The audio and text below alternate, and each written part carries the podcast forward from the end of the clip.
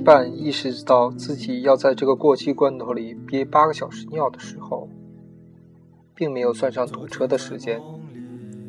陆续有人呕吐。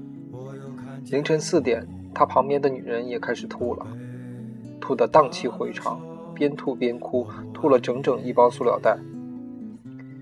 凌晨五点，他发现那一包糊状物质被放在他的头部位置。他认为他有两个选择：一是杀了女人后，然后继续坐车；二是继续坐车。早上九点多，汽车到达武汉港汽车站。丁七半直奔厕所解救，十一小时膀胱。那个女人没死。坐公车到达螃蟹甲，路边有一些卖早点的。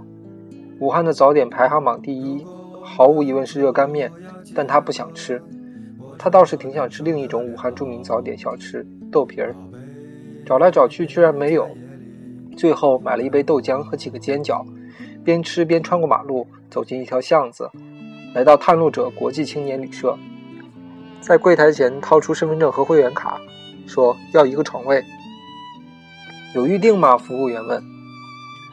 没有。定了。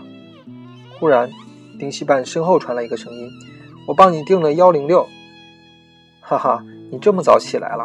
丁西班回头发现身后阅览室的位子坐着一个人。你搞了个 Z 五五啊？杜片说。你的不也是 Z 五五吗？我的是 Z 四五，那差不多吧，完全不一样。杜片已经在这儿住了差不多一个月，走到这里我就不知道你去哪里了。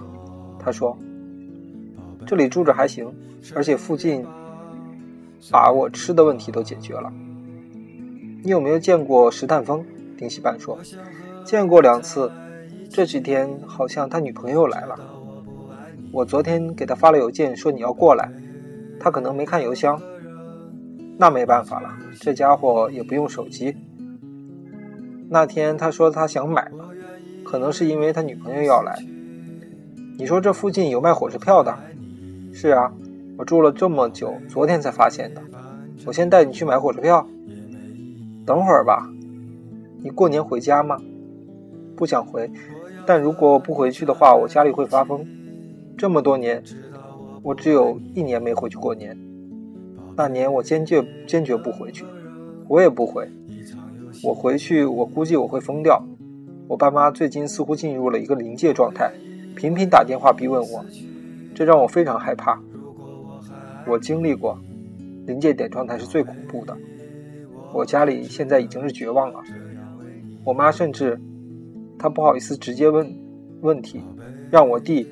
问我是不是有生理问题？哈哈，但你还好有兄弟姐妹，我一个人压力更大，而且我非常害怕，不知道他们会怎么样，我只能躲。你想不想结婚？杜片说。不知道，我有点害怕两个人天天待在一个房间里。很多时候我想一个人待着。如果结婚后做邻居也许不错，住在同一个小区不同的房子里。那你要有两套房子啊。我只要不住在同一个房间里就可以接受。我想有两个老婆，我一个人住一间，然后他俩住一间。哈哈，这听起来不错，但我不能这样，弄不好一下子制造出两个寡妇。你知道，我随时有可能干掉自己。